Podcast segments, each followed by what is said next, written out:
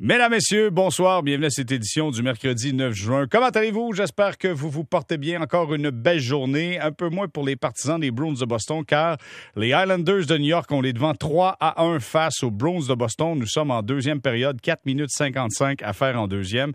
Et les marqueurs pour les Islanders, Zay Jack, deux fois Brock Nelson. Brad Marchand a été l'unique buteur pour les Bruins, et ce, en avantage numérique. C'était en première période. Donc voilà la situation. Les Islanders qui mènent cette série trois à deux pour pourrait éliminer ce soir les Bruins de Boston. Demain, ça sera le match entre l'Avalanche du Colorado et les Golden Knights. L'Avalanche qui a pris les devants deux zéro dans cette série. Euh, Vegas est revenu en force et a maintenant les devants trois à deux euh, face à l'Avalanche. Donc, pourrait être éliminé, euh, pourrait éliminer l'Avalanche dès demain. Et on pourrait savoir l'adversaire potentiel du Canadien lors de cette demi-finale de la Coupe Stanley.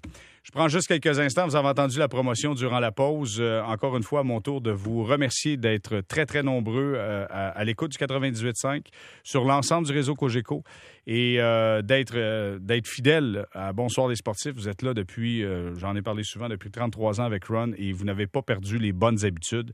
Les chiffres sont, euh, me touchent droit au cœur, et à toute l'équipe du quatre-vingt-dix-huit virgule cinq Sport. Donc, on vous remercie énormément. Nous sommes très, très fiers de vous servir, et on le fait avec grand respect et humilité. Donc, on est là jusqu'à minuit à tous les jours. Et puis, euh, toujours le fun de jaser, euh, jaser de sport avec vous. Pour jaser de sport, il faut parler du Canadien parce que c'était retour au boulot aujourd'hui, et Martin McGuire est avec nous. Salut Martin. Bonsoir Jérémy. Martin, là, raconte-nous euh, aujourd'hui, est-ce qu'il y avait patinoire? Est-ce qu'on était sur la non. glace? Pas sur la glace, non? Non, ce qu'on va faire chez le Canadien, c'est qu'on va alterner entre entraînement hors glace et entraînement sur glace d'ici la fin de la semaine. Aujourd'hui, c'était le retour au boulot. Tout le monde était en congé hier, à part quelques-uns. On a appris euh, d'ailleurs de la bouche de Dominique Ducharme euh, que euh, Jake Evans, lui, s'est entraîné hier hors glace. Je vais y revenir un petit peu plus tard euh, dans notre intervention, mais euh, c'est un peu comme ça qu'on va fonctionner, là.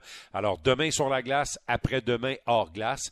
Euh, puis je pense qu'on est en en train aussi de planifier, là, à savoir ce qui va se passer, bien sûr, demain soir entre l'Avalanche du Colorado euh, et les Golden Knights de Las Vegas. Mais euh, pour l'instant, là, euh, on, on garde un peu le rythme qu'on avait lors de la semaine qui a, euh, qui a précédé la première ronde contre les Maple Leafs. Martin, dis-moi, euh, là, évidemment, avec ce balayage en quatre matchs face aux Jets de Winnipeg, encore une fois, euh, plusieurs experts ne voyaient pas le Canadien gagner cette série-là.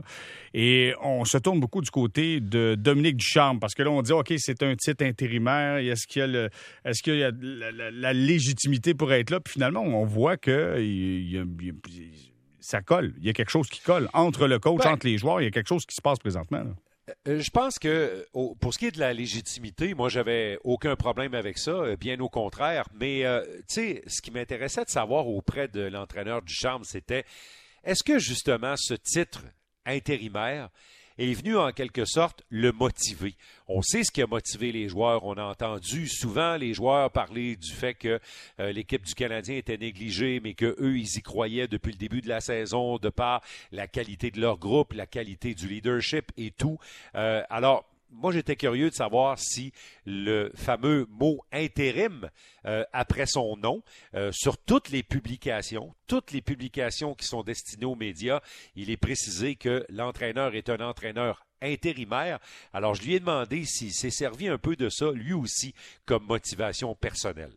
Je crois que peu importe ce que tu fais dans la vie, là, c'est un défi, euh, faut que tu y ailles, euh, faut que tu le prennes euh, puis tu fonces dedans à ta façon. J'ai toujours abordé chaque défi comme ça. Donc, euh, que ce soit à peu, peu importe les niveaux, peu importe la situation. Donc, euh, pour moi, je, j'ai attaqué ce défi-là de la même façon. Puis, j'ai tout le temps dit que je faisais confiance à, au futur, que quand tu fais des bonnes choses, il y a des bonnes choses qui t'arrivent. C'est une très bonne réponse, Jérémy. Puis en plus, il, il m'a, il m'a repris un peu, puis il avait raison de le faire, parce que dans la formulation de ma question, je lui ai dit, j'ai dit, dans l'histoire du Canadien, là, il n'y a jamais un entraîneur intérimaire qui a amené euh, le club dans le carré d'as. Puis il m'a répondu, il m'a, il m'a repris, puis il avait raison de le faire.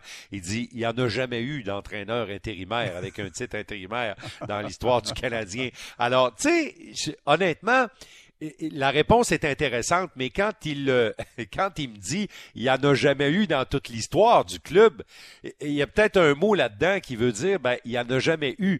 Puis il y en a un, puis là, celui qui est là a fait le travail, en tout cas, fait en sorte qu'il a trouvé une façon de travailler avec ses joueurs, et, et cette façon-là semble bien sûr euh, fonctionner.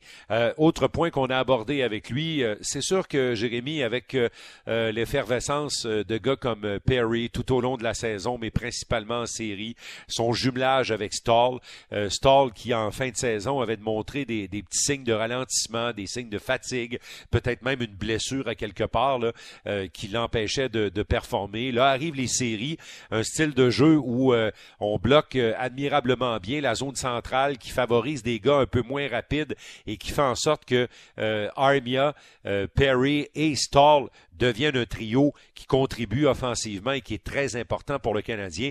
Il y a une satisfaction dans la direction de l'équipe sur les acquisitions que, qui ont été faites, autant celle de, de, de la date limite de tra- des transactions que celle de l'entre-saison. On va écouter Dominique Ducharme.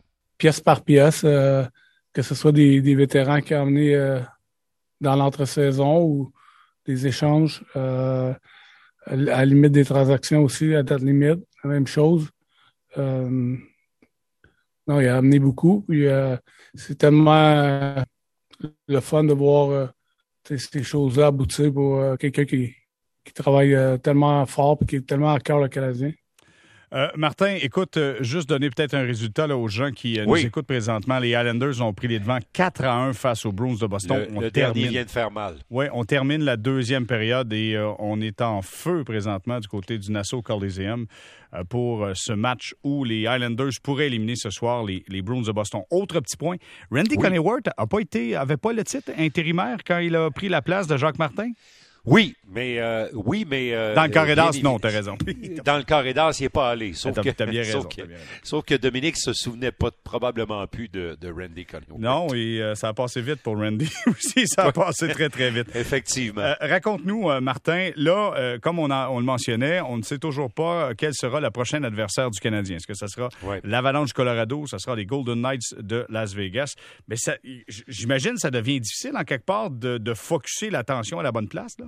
Ben, écoute, et d'autant plus que c'est deux équipes très différentes, mais très différentes. Euh, je trouve ta question intéressante ce soir, puis j'espère pouvoir y répondre tantôt. Ben là, oui, on va faire ça, c'est, c'est, c'est, c'est deux équipes à philosophie, je dirais pas euh, opposées, mais quasiment. Euh, alors, euh, la préparation se fait comment? L'entraîneur dit, ben, c'est d'abord et avant tout notre club. L'équipe la plus importante, ça glace, c'est nous. Pas des choses qu'on va changer de, de A à Z dans, dans notre façon de jouer. Euh, c'est des choses sur, sur lesquelles on va faire attention. C'est des choses sur lesquelles on va, tu sais, dans les options qu'on parle, euh, qu'on va peut-être utiliser plus de, euh, une certaine option que d'autres, selon qui on joue, mais euh, ça change pas notre façon de jouer. C'est ça qui est le plus important. On s'occupe de ce, peu qu'on, de ce qu'on peut contrôler, évidemment. Dominique oui. Ducharme, c'est ce qu'il apporte. Dis-moi, du côté des joueurs, comment on, comment on voit ça, la venue de, d'un match en demi-finale de la Coupe Stanley? Écoute, euh, y en a, euh, y en a qui ont peiné euh, chez le Canadien de Montréal pour se rendre là. Euh, il y a eu beaucoup de changements au cours des dernières années dans l'équipe, mais euh, il y a quelques gars qui, qui étaient là. La dernière fois que le Canadien est allé dans le carré d'or, c'était il y a sept ans exactement. Euh, Carey Price y était, on s'en souvient tous, parce qu'il a reçu la visite de Chris Crider dans son demi-cercle, les patins en avant, puis on connaît la suite. Il a dû être remplacé par Dustin Tokarski, qui a bien donné tout ce qui avait, mais que ça n'a pas été suffisant euh, pour amener le Canadien en finale de la Coupe Stanley. On sait que cette année-là, les Rangers se sont ensuite inclinés face aux Blackhawks de Chicago. Et euh, Brendan Gallagher est un tout jeune joueur à ce moment-là. Et il va raconter dans le prochain extrait que des vétérans qui étaient dans l'équipe à ce moment-là lui avaient dit « Écoute, tu vas voir comment c'est dur, retourner là après. » On va l'écouter. You know, I can remember being uh, a young kid at that point and, and having the old guys on my team telling me the exact same thing. Uh, you know, they, they tell you how hard it is. You know, it's hard. Uh, you look back at those seven years since then. Uh, we went through a lot around here, some good, some bad, uh, you know, some tough times, some some adversity for sure. Uh, and, you know, it, it took a lot to get back here. Um, you, you don't know when the next opportunity is going to be, so you need to take advantage of these things for sure. And I think we have a group of guys that, uh, you know, the, the good mix of, of veterans and youth uh, that are very excited with this opportunity, and I think we're we're going to take advantage of it. Alors, euh, Gallagher dit, euh, à l'époque, il y a des vétérans qui me disaient, tu vas voir, c'est dur euh, de pouvoir retourner dans le carré d'as puis d'avoir la chance de flirter avec l'idée de gagner un championnat. Puis il a dit, effectivement, ça a été difficile. On a eu des hauts et des bas euh, entre notre participation euh, de cette année. Puis... Euh, il a ajouté, puis c'était pas la première fois qu'il racontait, Jérémy, puis je veux simplifier puis le raconter quand même avec les, les auditeurs. Il, il a parlé de Carey Price parce que il a dit, il dit ce que vous saviez pas euh, de la blessure de Carey Price, c'est que quand nous autres, on essayait d'aller en finale, lui a mis des efforts surhumains à l'entraînement, à, avec des traitements dans le gymnase pour être capable de revenir. Et Gallagher a dit, peut-être que Carey va le partager un jour avec vous autres, mais si on avait été en finale, Carey Price nous avait promis qu'il était pour jouer. Alors, euh, c'est, euh, c'est l'une des trucs, euh, un des trucs que Gallagher a partagé avec nous aujourd'hui. Et il l'avait d'ailleurs déjà partagé, cette histoire-là, il y a un peu plus de deux ans maintenant. Ah, fort intéressant. Euh, raconte-nous, euh, Gallagher également, là, euh, parce que là, on, tu sais, je le disais, là, favori canadien, c'est pas toujours le cas pour les experts. Non. Comment on voit ça à l'interne? Ben, écoute, euh, je trouvais que c'était une question intéressante à poser à Brendan Gallagher. Et je lui demandais, je lui disais, tu sais, là, là, euh, dans le carré d'as, euh, vous êtes des invités surprises, en quelque sorte. Euh, et je lui demandais, est-ce que vous vous considérez encore vous-même comme des invités surprises, euh, une équipe qui a déjoué les calculs, ou si pour vous, vous êtes vraiment des prétendants à la Coupe qui avaient votre place euh, euh, au-delà de la surprise dans le carré d'as? Voici la réponse. You know, with all due respect, couldn't care less. Um... It just doesn't matter. When we started the playoffs, uh, you know, I understand there was probably a lot of doubt outside our locker room, but not within it. When we got down three one, was there doubt? Did anyone give up? No. Uh, outside this room, maybe. Who cares? Uh, you know, last series didn't have to deal with a ton of adversity, but I, th- I thought our group did a pretty good job of handling what came with us. And, and for us, just about not being too high on ourselves and not being too low, uh, regardless of what people think of this group. Uh, it really doesn't matter what people think of our group. It just matters how we feel and how we prepare. And that gives us confidence going in, you know, try and have success against uh, a very good hockey team. J'ai toujours aimé le genre de réponse que Brendan mmh. Gallagher donne sur ces, sur ces questions-là. Mmh. Parce que il parle avec ses tripes, il parle avec son cœur. Puis il a dit, je m'en fous. Je m'en fous, c'est, nous autres, là, c'est pas une histoire. Êtes-vous l'équipe surprise et tout ça? Euh, il a dit à un trois, il n'y a pas beaucoup de monde en dehors de notre vestiaire qui croyait qu'on pouvait rester en vie contre les Leafs. On a réussi. Il dit, on n'a peut-être pas eu l'adversité anticipée contre les Jets, mais quand on en a eu, puis quand on a eu des situations, on y a fait face. Puis il dit quelque chose de très important. Il dit aussi, nous autres, là, il faut pas, faut pas se taper trop dessus quand ça va mal, puis il faut pas non plus se flatter trop quand ça se met à aller bien. Il dit, faut avoir un comportement égal. Et moi, j'aime ça, entendre ça de la part d'un gars comme Gallagher. Dire, écoutez, vous nous voyez pas là, on est là. Mais savez-vous quoi, nous autres, on se pense pas toujours trop bons pour autant. On, on sait que notre place, on l'a méritée, puis on est là, puis il faut travailler pour, évidemment, en faire quelque chose de bien de cette opportunité-là. Fort intéressant les propos de Brendan Gallagher. Hey, j'ai entendu dire que Bob Gainey... Il y a eu de la visite. Hey, oui, c'est quoi? Raconte-nous. Il y a eu de la visite. Écoute, c'est euh, pas mal intéressant. Puis euh, moi, je trouve qu'on on a bien choisi l'orateur. Euh, c'est Marc Bergevin et Dominique Ducharme qui ont décidé d'inviter Bob Gainey. Euh, Bob Gainey s'est rendu à Brossard aujourd'hui, en personne, avec son masque, et il est allé rencontrer euh, les joueurs du Canadien pour leur parler, pour leur partager son expérience à lui. Et euh, je vais te faire entendre Brendan Gallagher, puis je vais, je vais revenir avec quelques éléments tout de suite après. Alors voici Brendan Gallagher sur la visite de Bob Gainey. We're all, you know, plenty motivated, uh, didn't need a nice rah-rah speech, but it's just nice to hear from, from someone that's been through this. And, uh, you know, when you can draw back on someone with that much experience and that much knowledge and that much success, uh, everyone, you know, was, was listening intently. And, and those words, they mean a lot. Uh, you obviously respect them a tremendous amount. And uh, for, for him to take the time and come to speak to us today meant a lot to our group. Alors, c'est intéressant, sa réponse dit, ben, tu sais, on n'est plus à l'étape des, des, des rah-rah speech, là, mm. les, les, les grandes envolées oratoires puis les coups de pied dans les poubelles, les affaires que, que Régent Tremblay nous écrivait dans les lancers comptes, là. Euh, tu sais, on n'est plus là avec le Canadien. Et, euh, et, euh, et il a dit, Bob Gainey est venu nous partager son vécu. Et il a dit, tout le monde écoutait, tout le monde était attentif. Euh, puis euh, il a dit, on est, on est vraiment content qu'il ait pris du temps euh, pour venir nous jaser. Puis moi, je trouve que le choix de Bob Gainey est vraiment stratégique et intéressant. Pour deux, trois raisons, euh, Jérémy. Premièrement, il a eu beaucoup de succès avec cette équipe. C'est un gars qui s'est battu, euh, malgré la douleur, malgré les blessures, pour contribuer à faire du Canadien une équipe championne. C'est souvent un gars qui s'est sacrifié. Il a sacrifié ses statistiques personnelles pour être un bon joueur d'équipe, pour aider les Lafleur, les autres, qui, eux, ramassaient des statistiques dans les matchs importants. Bob Gainey a eu aussi ce genre d'épopée-là comme directeur général, parce qu'il était le boss. Quand il y a eu le fameux printemps à Lac en deux mille dix, il était encore autour de l'équipe, il était bien présent euh, dans le bureau de direction de, du Canadien de Montréal. Et, euh, et, et, et c'est un gars qui, euh, c'est un gars qui a aussi beaucoup de vécu comme comme dirigeant et comme joueur. Et euh, le parallèle qu'il faut faire, d'après moi, avec l'équipe actuelle, c'est pas la coupe de quatre-vingt-treize par la composition de l'équipe. Moi, je trouve qu'on se rapproche plus de quatre-vingt-six parce qu'en quatre-vingt-six, il y avait Robinson et Gainey, mm-hmm. qui ont vraiment pris la chambre.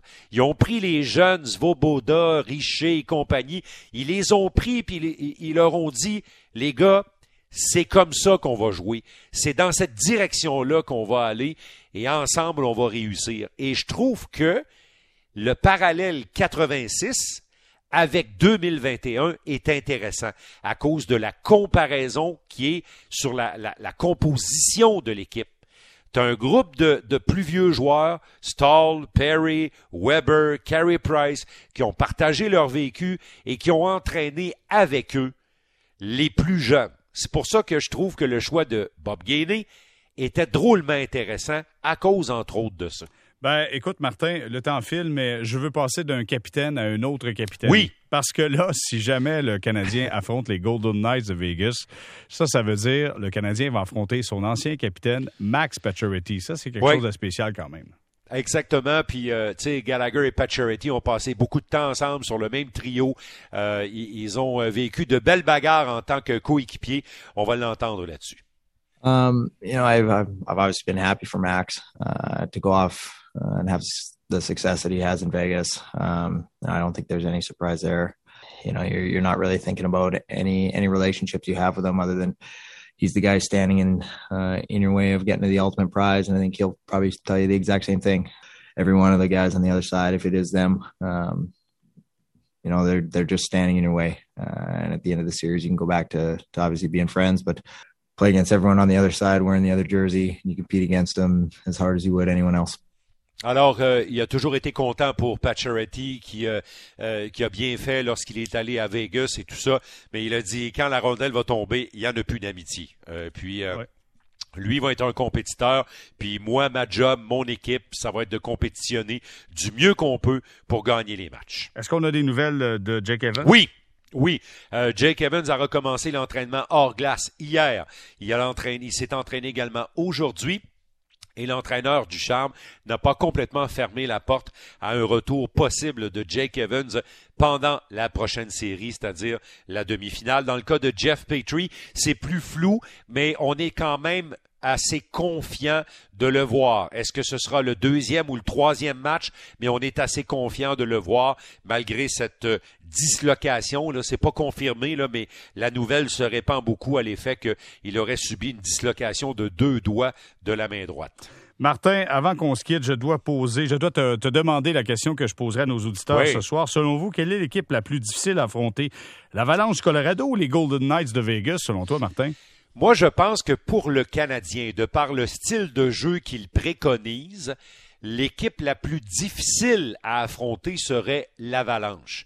Parce que l'Avalanche du Colorado a une offensive qui vient de plusieurs, qui vient autant des attaquants que des défenseurs. Alors, la fameuse trappe du Canadien en zone neutre quand l'offensive vient des défenseurs, ce que les Jets n'ont pas été capables de faire, c'est beaucoup plus difficile. Là, la trappe, tu peux l'étirer comme de la pâte alimentaire.